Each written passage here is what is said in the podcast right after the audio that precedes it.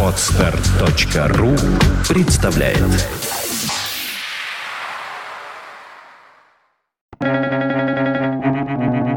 Свободное радио Компьюлента. В тех сообществах, где отцы строят лодки, на которых их сыновьям предстоит рыбачить или сражаться, качество низким не бывает. Жан Девиль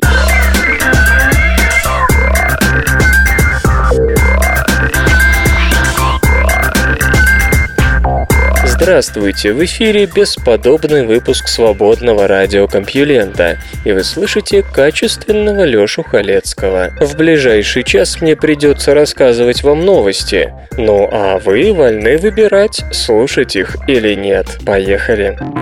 Наука и техника. Новые биомаркеры помогут искать жизнь на землеподобных планетах.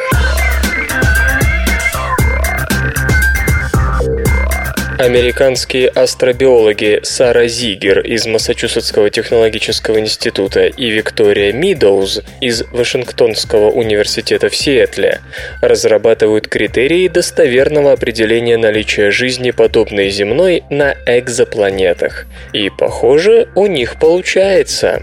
Вопрос лишь в том, ограничена ли жизнь в своих проявлениях теми же рамками, что и на нашей планете. Сейчас известно как минимум пять кандидатов в экзопланеты, находящихся на таком удалении от своей звезды, которое позволяет надеяться на существование там жизни.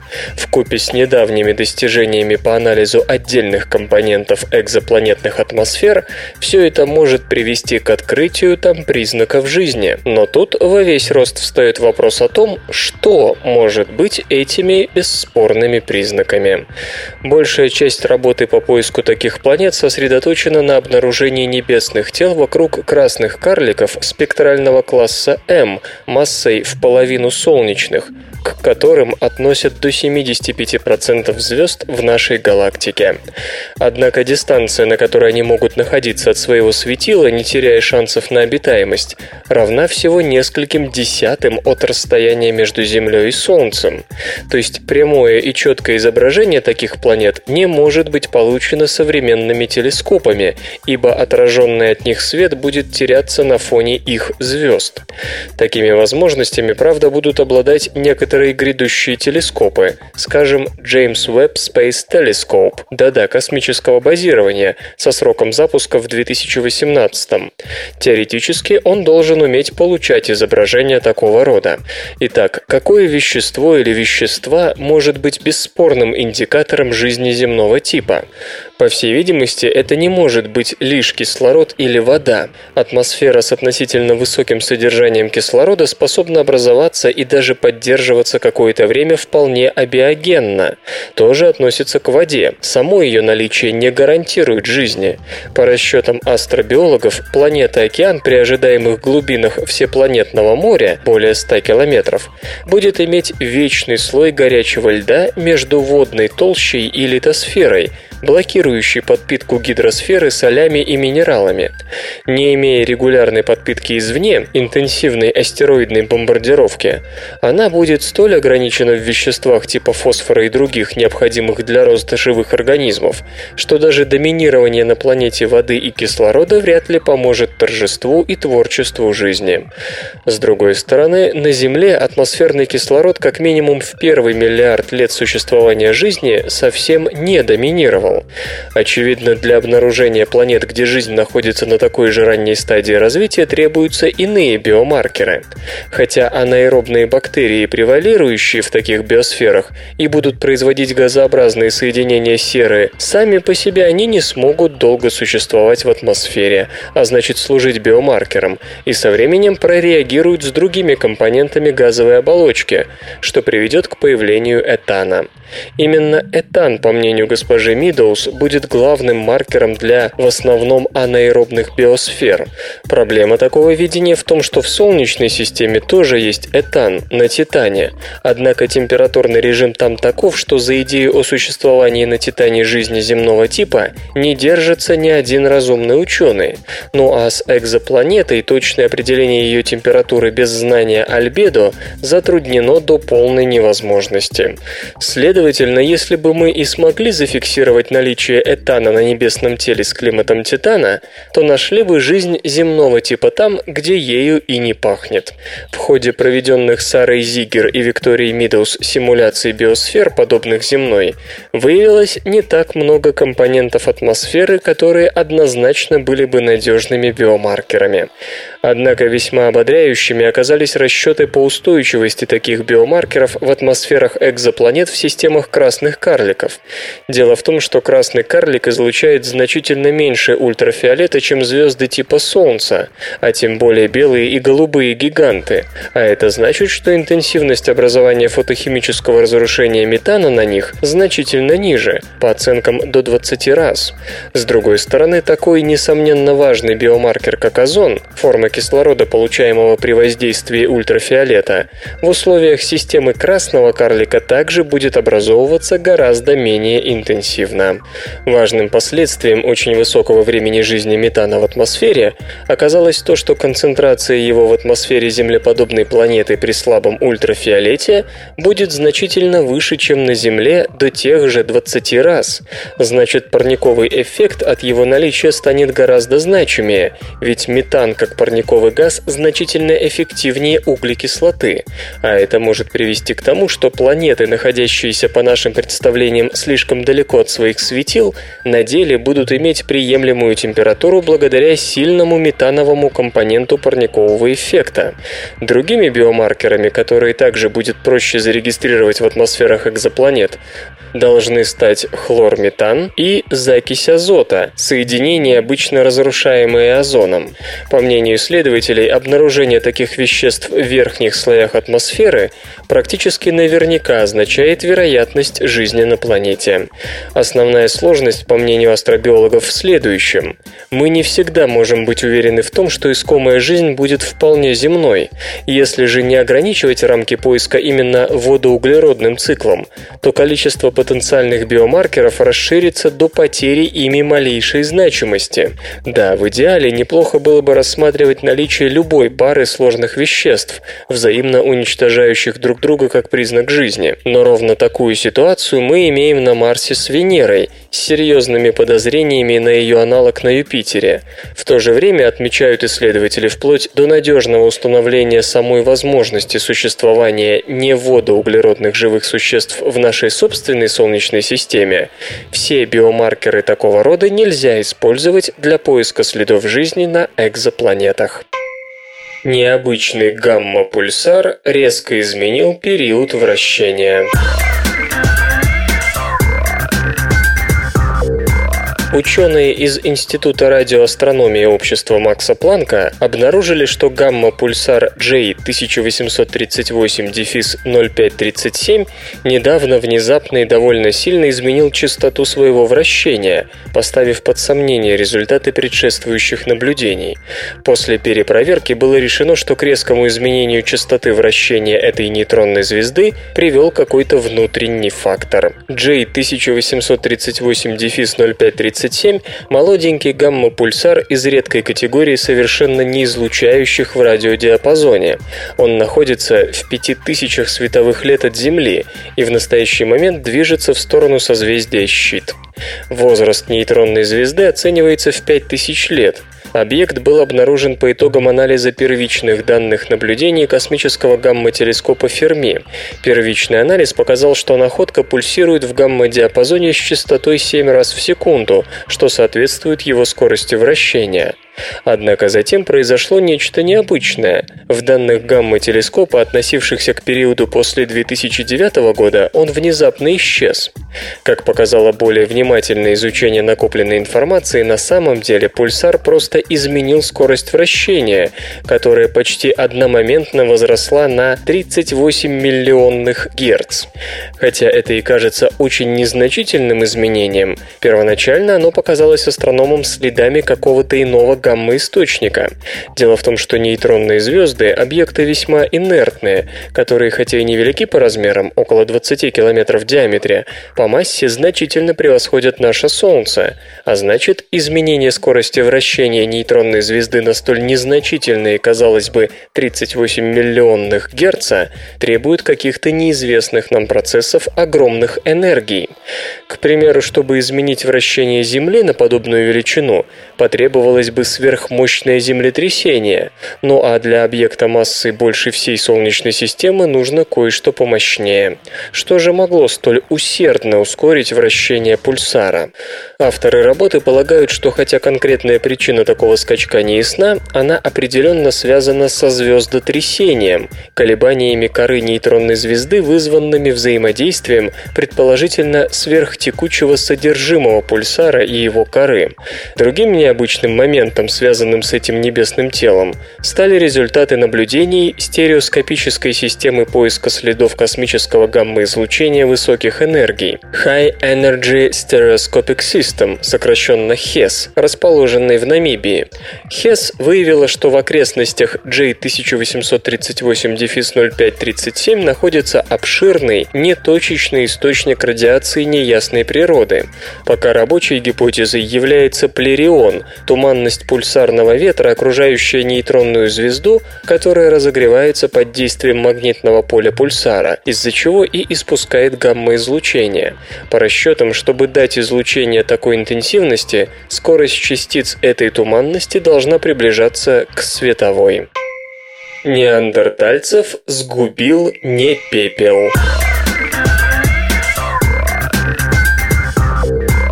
Около 40 тысяч лет назад к западу от современного Неаполя произошло сильнейшее извержение вулкана, засыпавшее пеплом большую часть центральной и восточной Европы.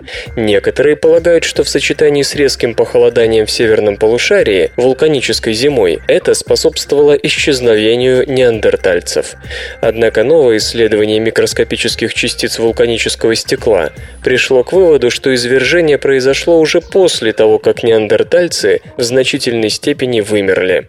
Вину по привычке возложили на конкуренцию с современным человеком. Вопрос об исчезновении неандертальцев продолжает оставаться одним из самых актуальных. На протяжении многих лет специалисты обращались за объяснениями то к изменению климата, то к конкуренции с современным человеком, то комбинировали оба фактора. Недавно климатический лагерь вышел вперед. Европейские ученые установили, что итальянское извержение извержение, известное как компанийский игнимбрит, было в 2-3 раза мощнее, чем считалось. Исследователи подсчитали, что зола и химические аэрозоли, выброшенные в атмосферу в результате извержения, на 3 года охладили северное полушарие на целых 2 градуса по Цельсию. Современные люди пришли в Европу из Африки и, возможно, из Ближнего Востока как раз во времена извержения и гибели неандертальцев, плюс-минус несколько тысяч лет. Но ряд экспертов подозревает, что упадок неандертальцев начался еще до этого. Группа ученых в составе 40 с лишним исследователей из разных стран Европы во главе с географом Джоном Лоу из колледжа Роyal Холлоуэ в Эгеме, Лондонский университет Великобритания, применила новую методику для обнаружения вулканического пепла на гораздо большей площади, чем раньше. Метод основан на месторождениях крептотефры, мельчайших частиц вулканического стекла, которые не видны видны невооруженным глазом. В отличие от видимых отложений пепла, которые залегают на более ограниченной территории, криптотефре намного легче проникнуть в отдаленные места, а также морские, озерные и болотные среды. К тому же анализ химического состава микроскопических частиц позволяет отнести их к конкретным извержениям вулканов. Ученые собрали образцы с криптотефрой, относящиеся к компанийскому игнимбриту, из четырех центральноевропейских пещер, где были найдены типичные каменные орудия труда и другие артефакты неандертальцев и современных людей. Рассмотрены частицы из поселения современного человека в Ливии, а также из болот и морских сред Греции и Эгейского моря. Результаты, утверждают специалисты, несовместимы с гипотезой о том, что компанийский игнимбрид несет ответственность за вымирание неандертальцев, по крайней мере в Центральной Европе. Криптотефра, относящаяся к компанийскому игнимбриту, залегает выше, а потому датируется более поздним временем, когда уже осуществлялась смена неандертальских орудий человеческими на всех четырех центральноевропейских памятниках. Кроме того, анализ пыльцы деревьев и других климатических показателей показал, что компанийский игнимбрит был современником резкого похолодания, так называемого события Хайнриха. Таким образом, данные свидетельствуют о том, что извержение и похолодание случилось после того, как неандертальцы исчезли из Центральной Европы. Авторы подчеркивают, что их выводы имеют непосредственное отношение только к Центральной и Восточной Европе. Интернет и связь. Российские операторы начали подготовку к внедрению черных списков сайтов. Крупнейшие российские операторы связи готовятся к исполнению закона о создании в Рунете реестра сайтов с запрещенной информацией. Напомню, поправки к закону об информации, информационных технологиях и о защите информации, предусматривающие формирование черного списка сайтов, приняты менее двух недель назад. Инициатива направлена на борьбу с противоправным контентом в интернете и защиту детей. В единый реестр должны вноситься веб-ресурсы с запрещенным контентом, пропагандой наркотических и психотропных веществ, детской порнографией, призывами к самоубийству и прочим. 1 ноября 2012 года поправки вступят в силу, несмотря на жесткую критику со стороны многих участников рынка. Сообщается, что крупнейшие российские операторы внедряют в своих сетях системы Deep Packet Inspection DPI для глубокого анализа пакетов данных от электронной переписки и трафика IP-телефонии до изображений и сообщений в социальных сервисах. При помощи средств DPI можно замедлять работу определенных ресурсов, блокировать доступ к контенту того или иного типа, перехватывать трафик и прочее.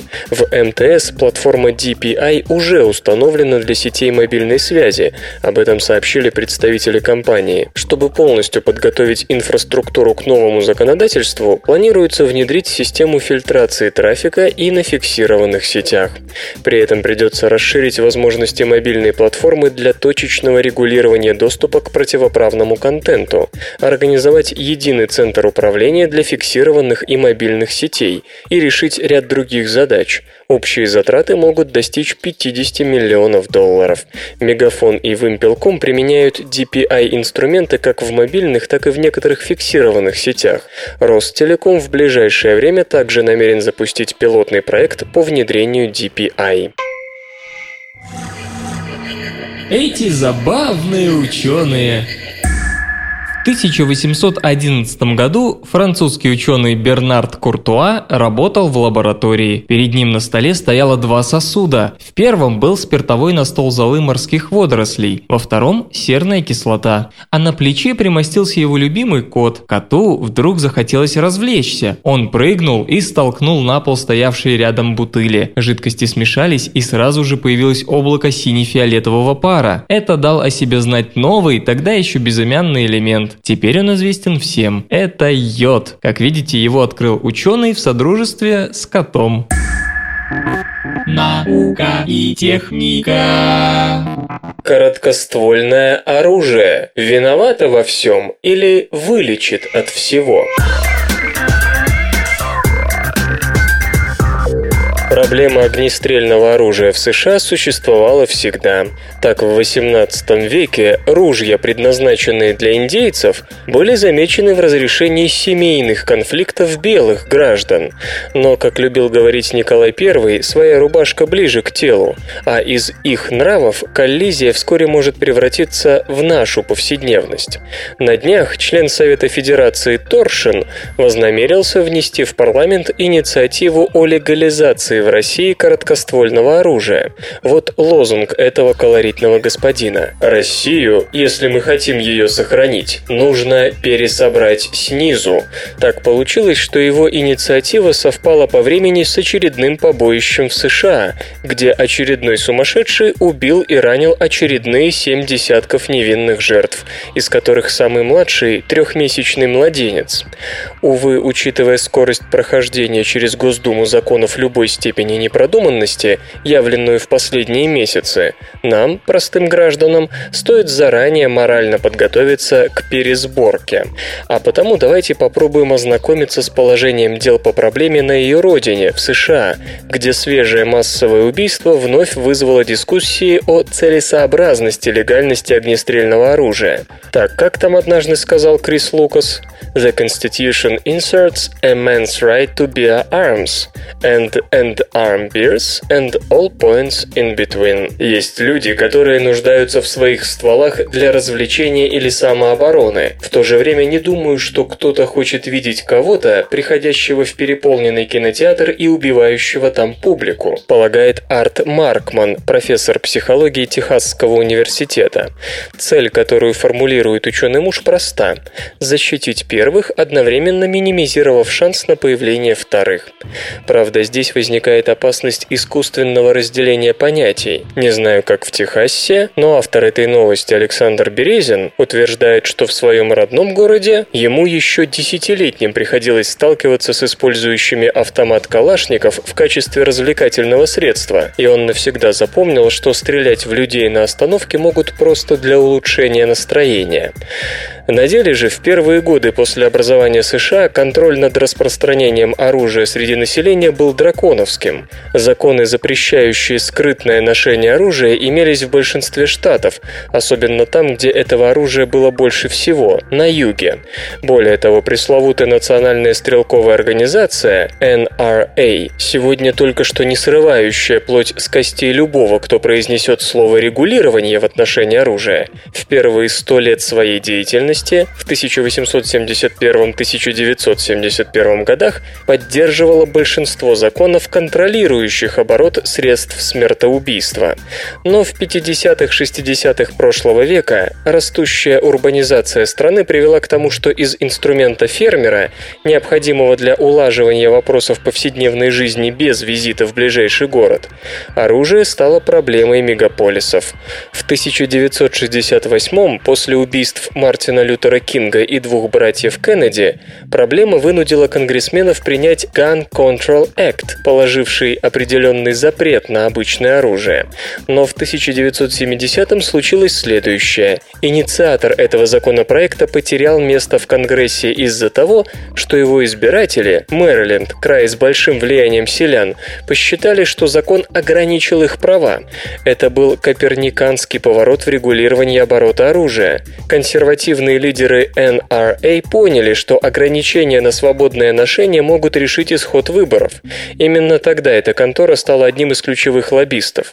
Отныне ее лозунгом вместо «обучения безопасному применению огнестрельного оружия, тренировка стрелков, стрельба для развлечения» стала следующая почти сентенция «Право людей хранить и носить оружие не должно ограничиваться». NRA поддерживала любого кандидата, голосующего за эту идею, и травила всех, кому она не нравилась. И началось. По данным Центров по контролю и профилактике заболеваний, только в 1986-2006 годах, то бишь за 20 лет, в США было более 80 случаев нападения на школы, исключая вузы и иные общественные места. Общее же количество массовых расстрелов составило сотни. Большая часть преступников – люди, использующие не собственное законное оружие, ведь чтобы получить его, надо иметь хотя бы известную справку, а позаимствовавшие его у родственников или друзей, владевших им легально. Нет, такое было и раньше. Например, в 1927 году в городе Бафф, штат Мичиган, член школьного совета, законный владелец винтовки, недовольный уровнем расходов на школу, убил 45 человек и 38 детей и взорвал школу легально приобретенной взрывчаткой. Однако частота подобных трагедий в США за последние полвека выросла многократно и опередила рост численности населения. Но дело не только в громких массовых убийствах. Большинство расстреливаемых за год школьников в США гибнут иначе. Скажем, в 2003 году из 5570 граждан в возрасте от 10 до 24 лет, умерших насильственной смертью, от стрельбы в целом погибло 82%, и лишь 1% канул в результате массовых убийств. Основная причина смертности – вооруженные грабежи и стрельба в исполнении подростковых банд. Конечно, дети стараются принимать меры. Те же центры по контролю и профилактике заболеваний сообщают, что 17% опрошенных школьников за месяц до исследования хотя бы раз приносили в школу нож, кастет или пистолет. Однако, по сути, многие из этих 17% состоят в бандах, и ношение ими оружия росту безопасности вряд ли способствовало. Скажем прямо, в целом, если не брать школьников, США безопасная страна. Количество убийств на 100 тысяч населения ниже, чем в России, причем в несколько раз. 4,8 на 100 тысяч против 12 на 100 тысяч у нас. Ссылки на менталитет тут ни при чем. На Украине количество убийств примерно такое же, как в США, всего 5,2 на 100 тысяч. Причем сходной была ситуация и до 2004 Иными словами, дело не в политическом строе. Похожая ситуация и в мире. Например, в Гондурасе, всепланетном лидере по числу умышленных убийств, убивают в 7 с четвертью раза чаще, чем в России, и чуть ли не в 18 раз чаще, чем в США.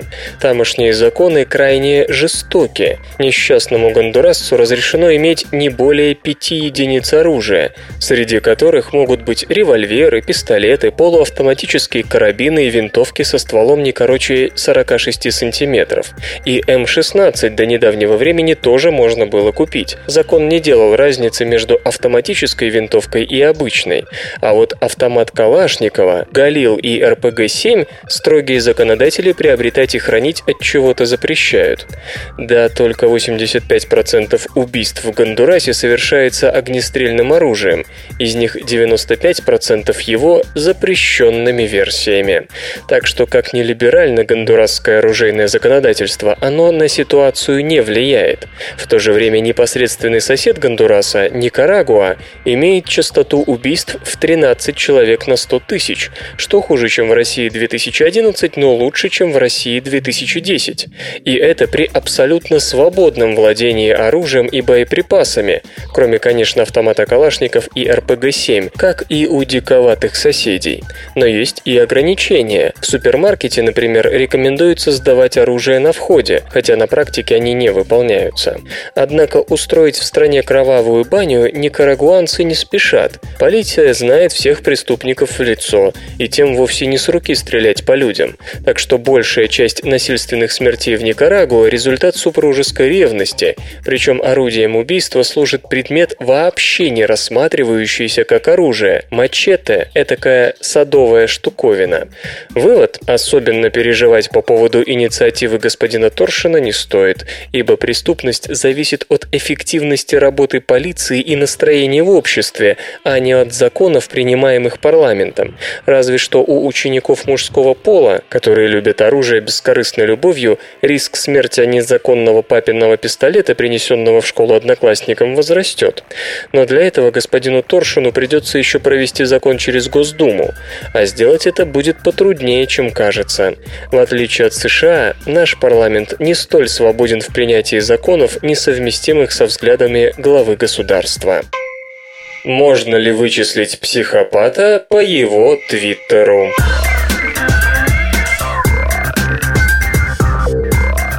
Языковой анализ твитов, активности в этой сети микроблогов и твиттер-профиля позволяет распознать человека с психопатическими наклонностями. Исследователи из Флоридского Атлантического университета совместно с Ассоциацией Online Privacy Foundation и проектом Kaggle решили выяснить, можно ли вычислить психопатические наклонности человека по его активности в социальных сетях. В качестве мишени был выбран Twitter, а непосредственным поводом стало попала статья исследователей из Корнеллского университета, в которой ученые описывали особенности речи психопатов, когда те рассказывали о совершенных ими преступлениях. Оказалось, что такие люди больше обычного используют связки «потому что», «впоследствии», «потом», «для того, чтобы» и так далее. Они вдвое чаще применяют слова, выражающие физические потребности – голод, сексуальное желание, жажда денег. По сравнению с ними речь здоровых людей больше посвящена внутренней, умственной и духовной жизни и семейным проблемам. Кроме того, психопаты предпочитают использовать прошедшее время. Их речь не отличается беглостью и наполнена большим количеством разнообразных «м», «э», «ну» и прочим мычанием. Очевидно, что эти результаты только и ждали практического осмысления. Но можно ли с их помощью оценить психическое состояние человека, так сказать, онлайн? Чтобы ответить на этот вопрос, Кэгл попросил 113 исследовательских команд создать модели, которые могли бы анализировать данные индивидуальной страницы в Твиттере с точки зрения предрасположенности ее хозяина к психопатии. Таких моделей было предложено более тысячи. Каждая из них тестировалась на 2927 страницах пользователей Твиттера из 80 стран. В общей сложности каждая модель должна была переработать свыше 3 миллионов твитов. Оценке подвергались такие разные параметры, как характер профиля пользователя, число твитов, ретвитов и ответов, популярность пользователя в соответствии с Cloud Score и, разумеется, лексический состав постов. Предрасположенность к психопатии идет рука об руку с нарциссизмом и личностным макиавиализмом. Соответственно, психологический анализ учитывал и то, и другое, и третье. Все твиттер-аккаунты были предоставлены ученым их владельцами на добровольных началах, но кроме того пользователи прошли персональные психологические тесты, которые оценивали 8 свойств личности. Среди этих восьми была и упомянутая психопатическая триада.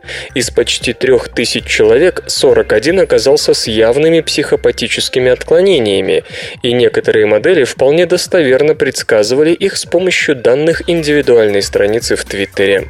Исследователям удалось установить связи между отношением человека к частной жизни, его личностными психопатическими чертами и характером его аккаунта.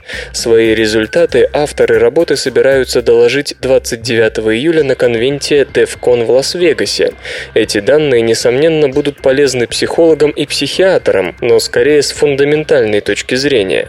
Целесообразность же практического, полицейского применения таких моделей для поисков социально опасных психопатов вызывает некоторые сомнения. Во-первых, у такого анализа пока что есть неизбежные ошибки и велик риск того, что Твиттер вполне нормального человека может вдруг указать на своего хозяина как на психопата. А как мы все помним, лучше отпустить 10 виновных, чем наказать одного невиновного. Во-вторых, использование такого анализа неизбежно наводит на неприятные размышления о том, что большой брат всегда рад последить за тобой. Думается, что такие методы могут быть скорее использованы в качестве дополнительного свидетельства после уже совершенного преступления, нежели в качестве превентивной меры. Спортивные функционеры не знают, как отличить женщину от мужчины. Только что, за считанные дни до начала Олимпиады, Международный Олимпийский комитет принял новые правила для определения того, какие спортсменки могут быть допущены к соревнованиям среди женщин. В их основу легли инструкции, согласованные в прошлом году Международной ассоциацией легкоатлетических федераций. И те, и другие основаны на утверждении, что уровень тестостерона у мужчин и женщин различен, и что женщины с уровнем тестостерона характерны характерным для мужчин, обладают несправедливым преимуществом. Вам не кажется, что это предположение не выдерживает никакой критики с научной точки зрения? Обе организации озаботились вопросом после скандала с южноафриканской спортсменкой Кастер Семеня, которая в 2009 году выиграла чемпионат мира в беге на 800 метров. Ее выдающийся результат и необычное для женщины телосложение вызвали серьезные подозрения у функционеров. Но подход к проверке половой принадлежности спортсменов оказался плохо продуман, и дабы избежать унижения, госпожа Семеня ушла в подполье. Наконец были представлены новые правила, которые тоже стали предметом отчаянной критики. Вместо того, чтобы определить, кто в действительности женщина, а кто мужчина, организации подвергли анафеме женщин с гиперандрогенией, естественно высоким уровнем тестостерона. Но существуют ли научные свидетельства, поддерживающие мнение о том, что тестостерон действительно дает преимущество? Клинические исследования подтверждают, что тестостерон среди многих других факторов способствует повышению мышечной массы, силы и выносливости.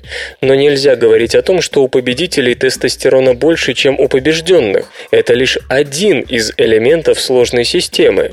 Яркий пример тому, что тестостерон не является ключевым фактором атлетизма у женщин, это спортсменки с синдромом нечувствительности к андрогенам.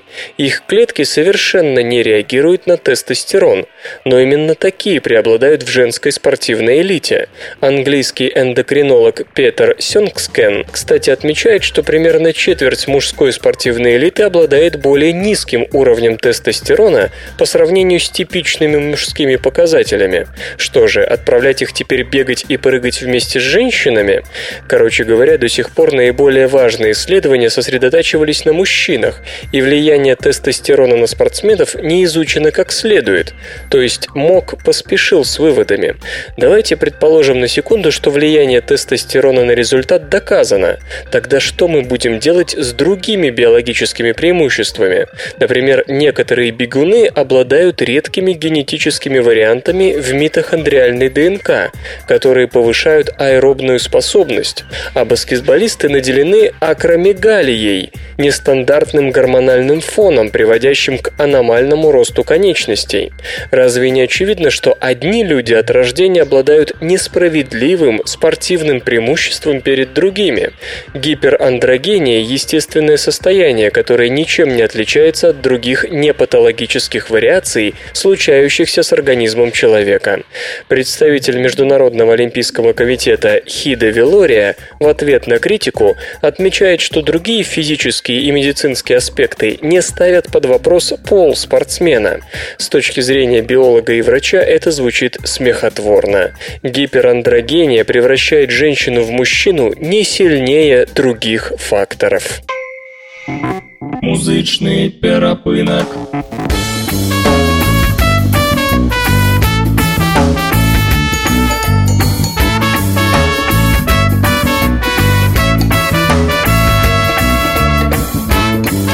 Сегодня в эфире свободного радиокомпьюлента группа Акимама, а получать эстетическое удовольствие мы будем от песни «Найти и обезвредить». Граница засада, все будет как надо, мы веселый груз. Бандиты, бабосы, бананы, кокосы, они не пройдут в союз.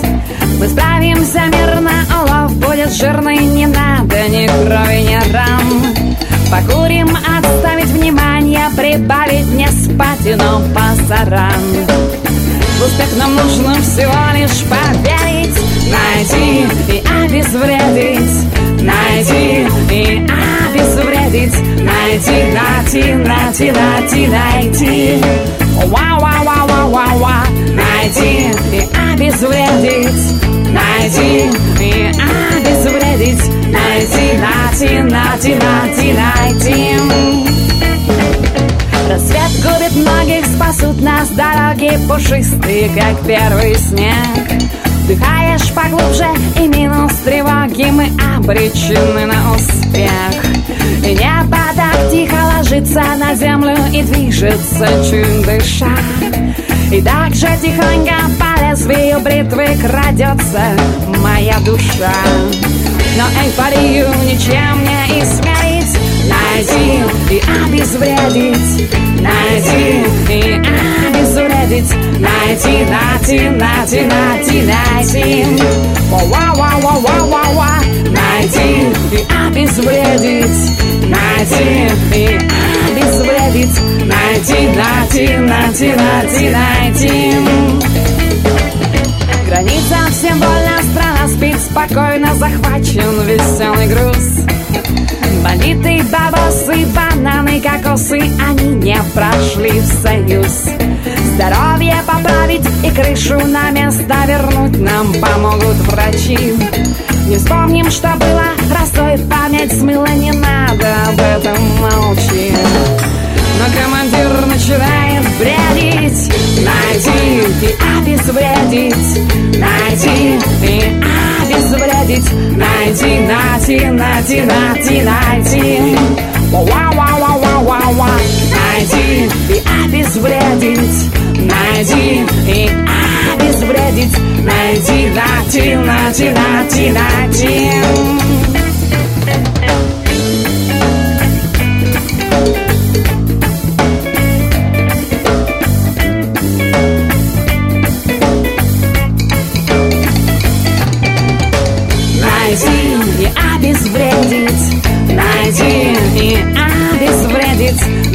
Найти, найти, найти, найти, найти Ва-ва-ва-ва-ва-ва. Найти и обезвредить. Найти и обезвредить. Найти, найти, найти, найти наука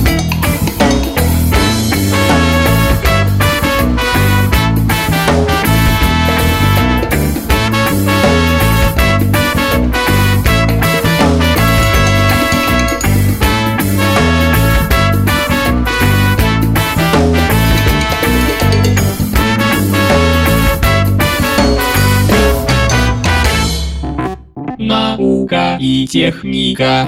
Летучие мыши подслушивают любовные песни мух.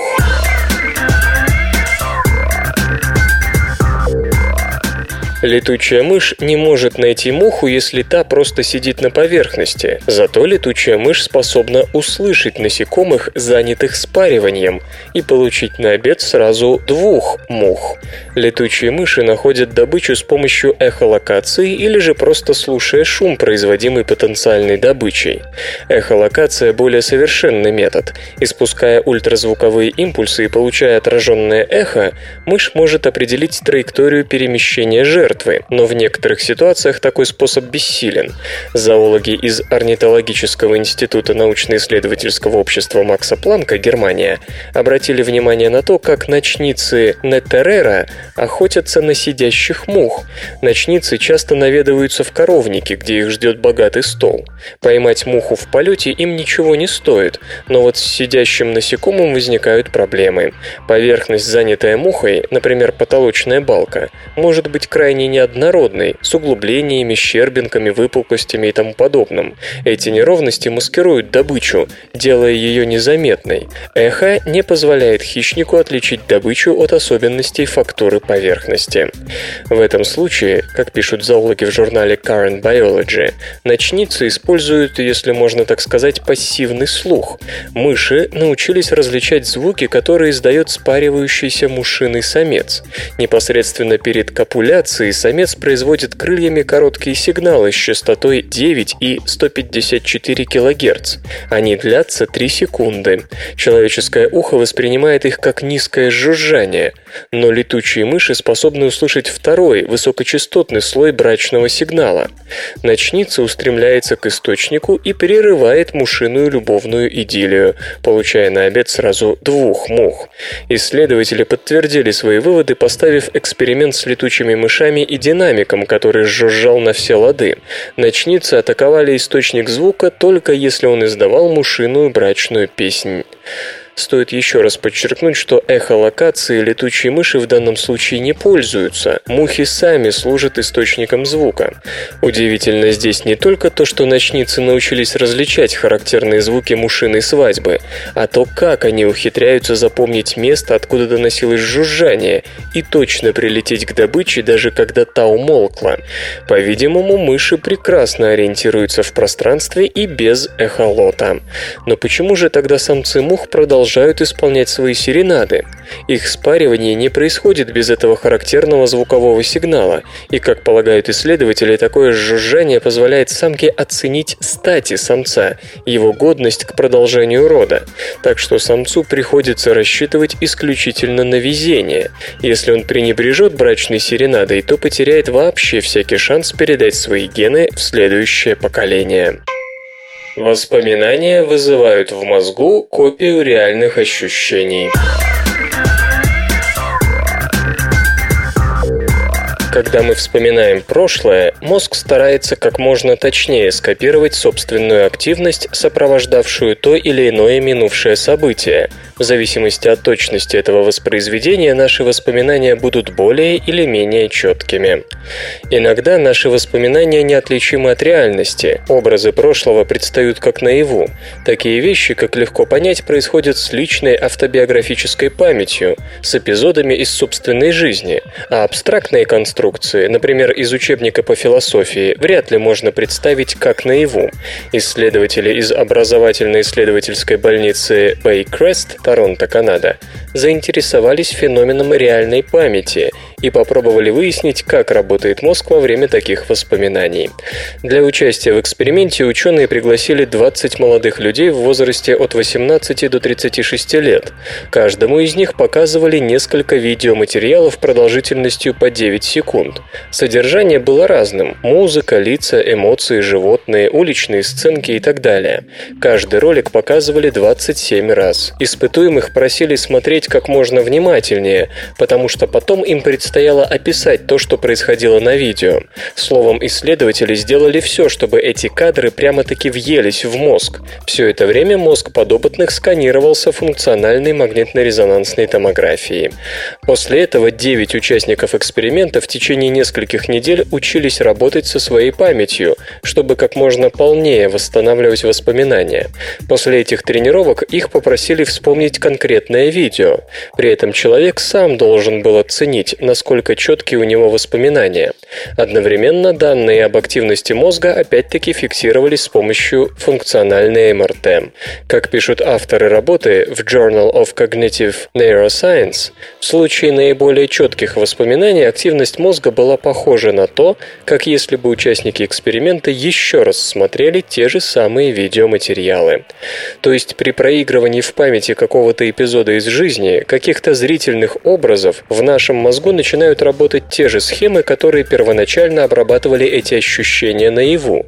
И если одна серия образов обрабатывалась одними нейронами, а другая другими, то и память о них будет возбуждать разные цепи клеток. Наибольшее совпадение в обработке реального и мнимого демонстрировали зоны коры, отвечающие за сенсорику и моторную активность, от которых зависит работа внимания, восприятия, анализа, речи и прочих высших когнитивных функций. Можно сказать, что работа такой образной памяти заключается в построении миража, копии реальности, почти не отличающейся от оригинала. Этот слепок переживается как настоящий, и чем полнее восстановлена прошлая активность мозга, тем ярче воспоминания. Но все-таки, по данным ученых, такие переживания происходят не со стопроцентной точностью, иначе мы не смогли бы отличить реальность от собственных воспоминаний. Инсулин как крем для кожи.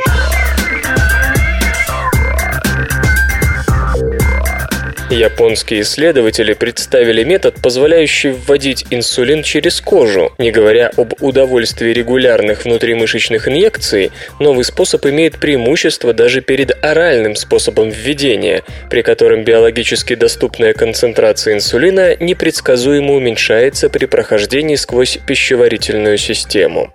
Масахира Гото из Университета острова Кюсю, провинция Фукуока, Япония, в соавторстве с коллегами из компании компании SO Pharmaceutical Corporation создал специальные микроскопические капсулы, заполненные инсулином, которые способны проникать сквозь кожу, пронося с собой свой ценный груз. Получение капсул осуществлялось посредством окружения инсулиновых молекул протеинами по мицеллярному принципу, после чего протеины покрывались гидрофобным сурфактантом-стабилизатором, формируя протеин-сурфактантные комплексы. Затем к полученным комплексам комплексам добавлялись олигоаргининовые пептиды, и конечный продукт диспергировался в изопропилмеристате, который обладает усиливающим кожное проникновение эффектом. Вся эта изощренная технология понадобилась только для того, чтобы активизировать проникновение протеиновых капсул с инсулином сквозь самый верхний гидрофобный слой кожи. Испытав систему на коже свиней, ученые установили, что их дисперсия твердых капсул в масле способна доставить в 6 раз больше инсулина внутрь кожи, чем любой истинный водный раствор. Господин Гото также отмечает, что предложенная дисперсионная система теоретически может быть использована для доставки любого водорастворимого препарата под кожу. Интересным практическим применением могла бы стать разработка трансдермальных, то бишь черезкожных вакцин. Факты. Знаете ли вы, что к концу 2007 года численность городского населения на планете превысила численность деревенского? В 1900 году только 13% человечества жили в городах. По предсказаниям экспертов ООН, к 2030 году трое из каждых пяти человек будут горожанами. Наука и техника. Американские военные испытывают бронежилеты для женщин. Как известно, женщины начинают массово появляться на службе в армиях тех государств, где они либо приближаются по боеспособности к мужчинам, либо наоборот. Вне зависимости от того, относите ли вы США к обществам мессенского типа или нет, признайте, что каждый седьмой американский солдат – дама. А вот бронежилеты об этом не знают, что и призвано исправить новая инициатива по разработке бронежилетов, специально заточенных под женскую фигуру. Управление исполнением управление программ армии США уже начало внедрение нового экспериментального женского бронежилета.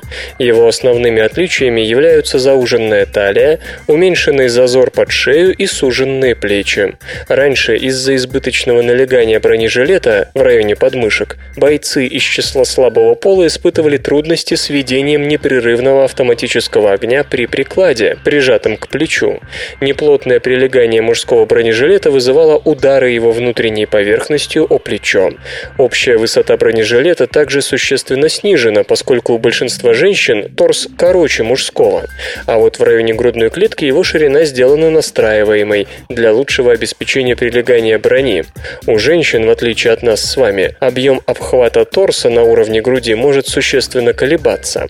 Кроме того, укороченная броня снижает вероятность натирания бедер при ходьбе и беге. Сейчас новый бронежилет проходит тестирование в одном из подразделений подразделений 101-й воздушной десантной дивизии, где 30 женщин испытывают 100 бронежилетов нового типа различных размеров. По итогам испытаний и накопившихся замечаний, а они уже есть, в прототипы будут внесены исправления, и, как ожидается, летом будущего года женские бронежилеты будут готовы к принятию на вооружение. Абсорбирующая краска защитит солдата от нервно-паралитических газов.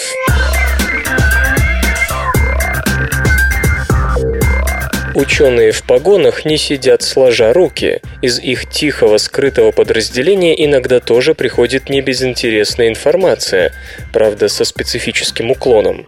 Вот, например, The Engineer доводит до нашего сведения, что специалисты из британской лаборатории оборонных технологий, работая рука об руку с транснациональной лакокрасочной корпорацией AkzoNobel Нидерланды, создали противохимическую краску, способную абсорбировать токсичные основные компоненты химического оружия. Предполагается, что разработка пройдет обкатку на боевых танках армии Ее Величества. На самом деле новое красящее вещество является составной частью целой защитной системы и будет использоваться для поверхностного окрашивания специального внутреннего легко отслаивающегося покрытия, которое уже используется на большом количестве островной военной техники. Секрет этой абсорбционной краски состоит в использовании силикагеля, вещества, способного поглощать нервно-паралитические газы, фосфороорганические вещества VX, зарин и заман, и тем самым препятствовать их попаданию внутрь боевых машин.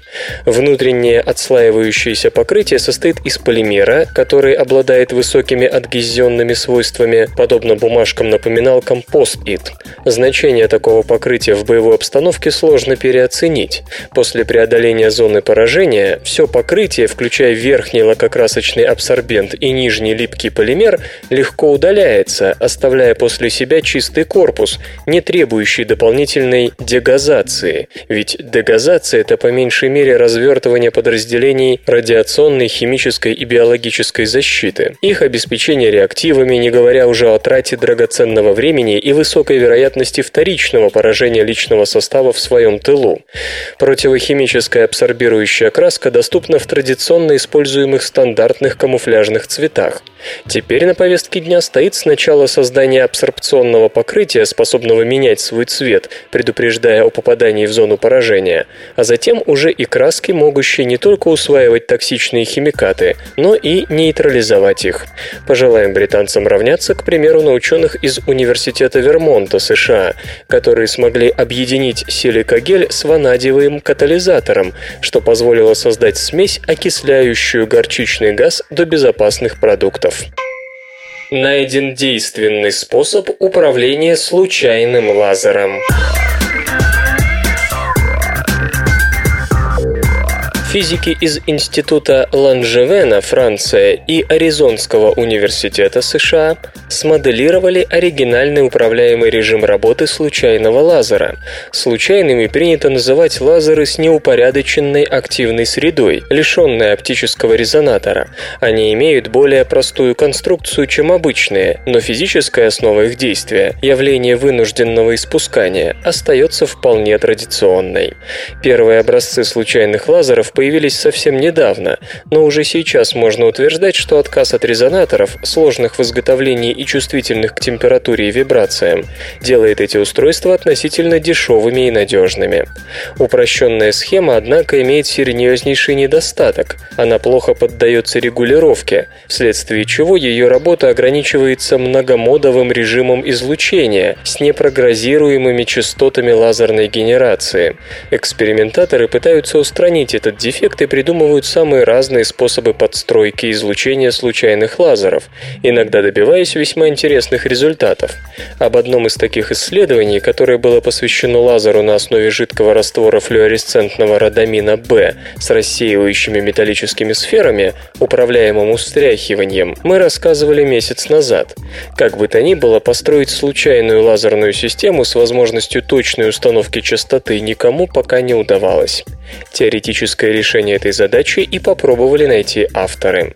В расчетах франко-американской группы одномерный случайный лазер представлялся в виде набора диэлектрических слоев, разделенных воздушными зазорами. Толщина 161 слоя и зазоров варьировалась случайным образом, но оставалась близкой к 100 и 200 нанометрам. Излучение накачки падало перпендикулярно этой структуре, а лазерный свет выходил с обоих ее торцов. Отличительной чертой схемы стало то, что излучение накачки предварительно проходило через пространственный модулятор света, несложное устройство, задающее интенсивность излучения, которое попадает на тот или иной диэлектрический слой. Работой модулятора управлял итеративный алгоритм, который должен был согласовывать реальный спектр излучения лазера с некоторым предварительно выбранным спектром. Вычисления показали, что составленный алгоритм действительно позволяет выбирать любую моду из спектра испускания и вводить случайный лазер в контролируемый одномодовый режим работы. В скором времени физики планируют испытать свою методику управления, полное описание которой можно найти в журнале Physical Review Letters на практике. Игры. Немецкая адвокатская контора грозит Blizzard судом.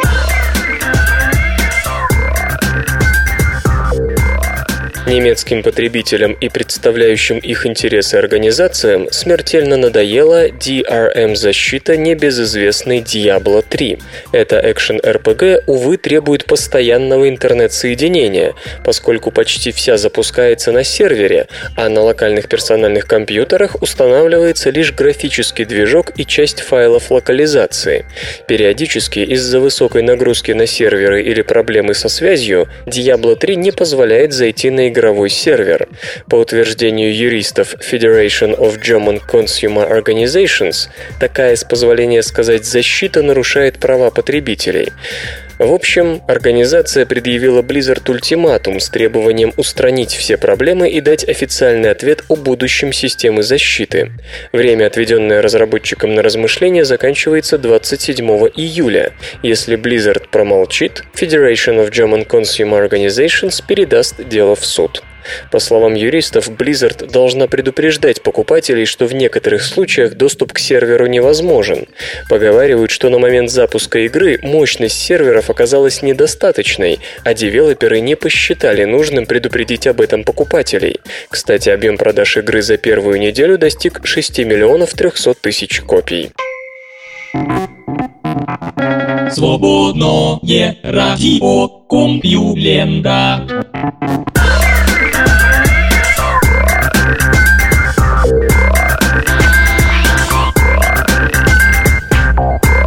Бесподобный выпуск СРК подошел к концу. Загляните на сайт компьюлента.ру, там новостей еще больше. Ну а меня, Лешу Халецкого, вы обязательно услышите завтра. Обещаю и держите себя в руках.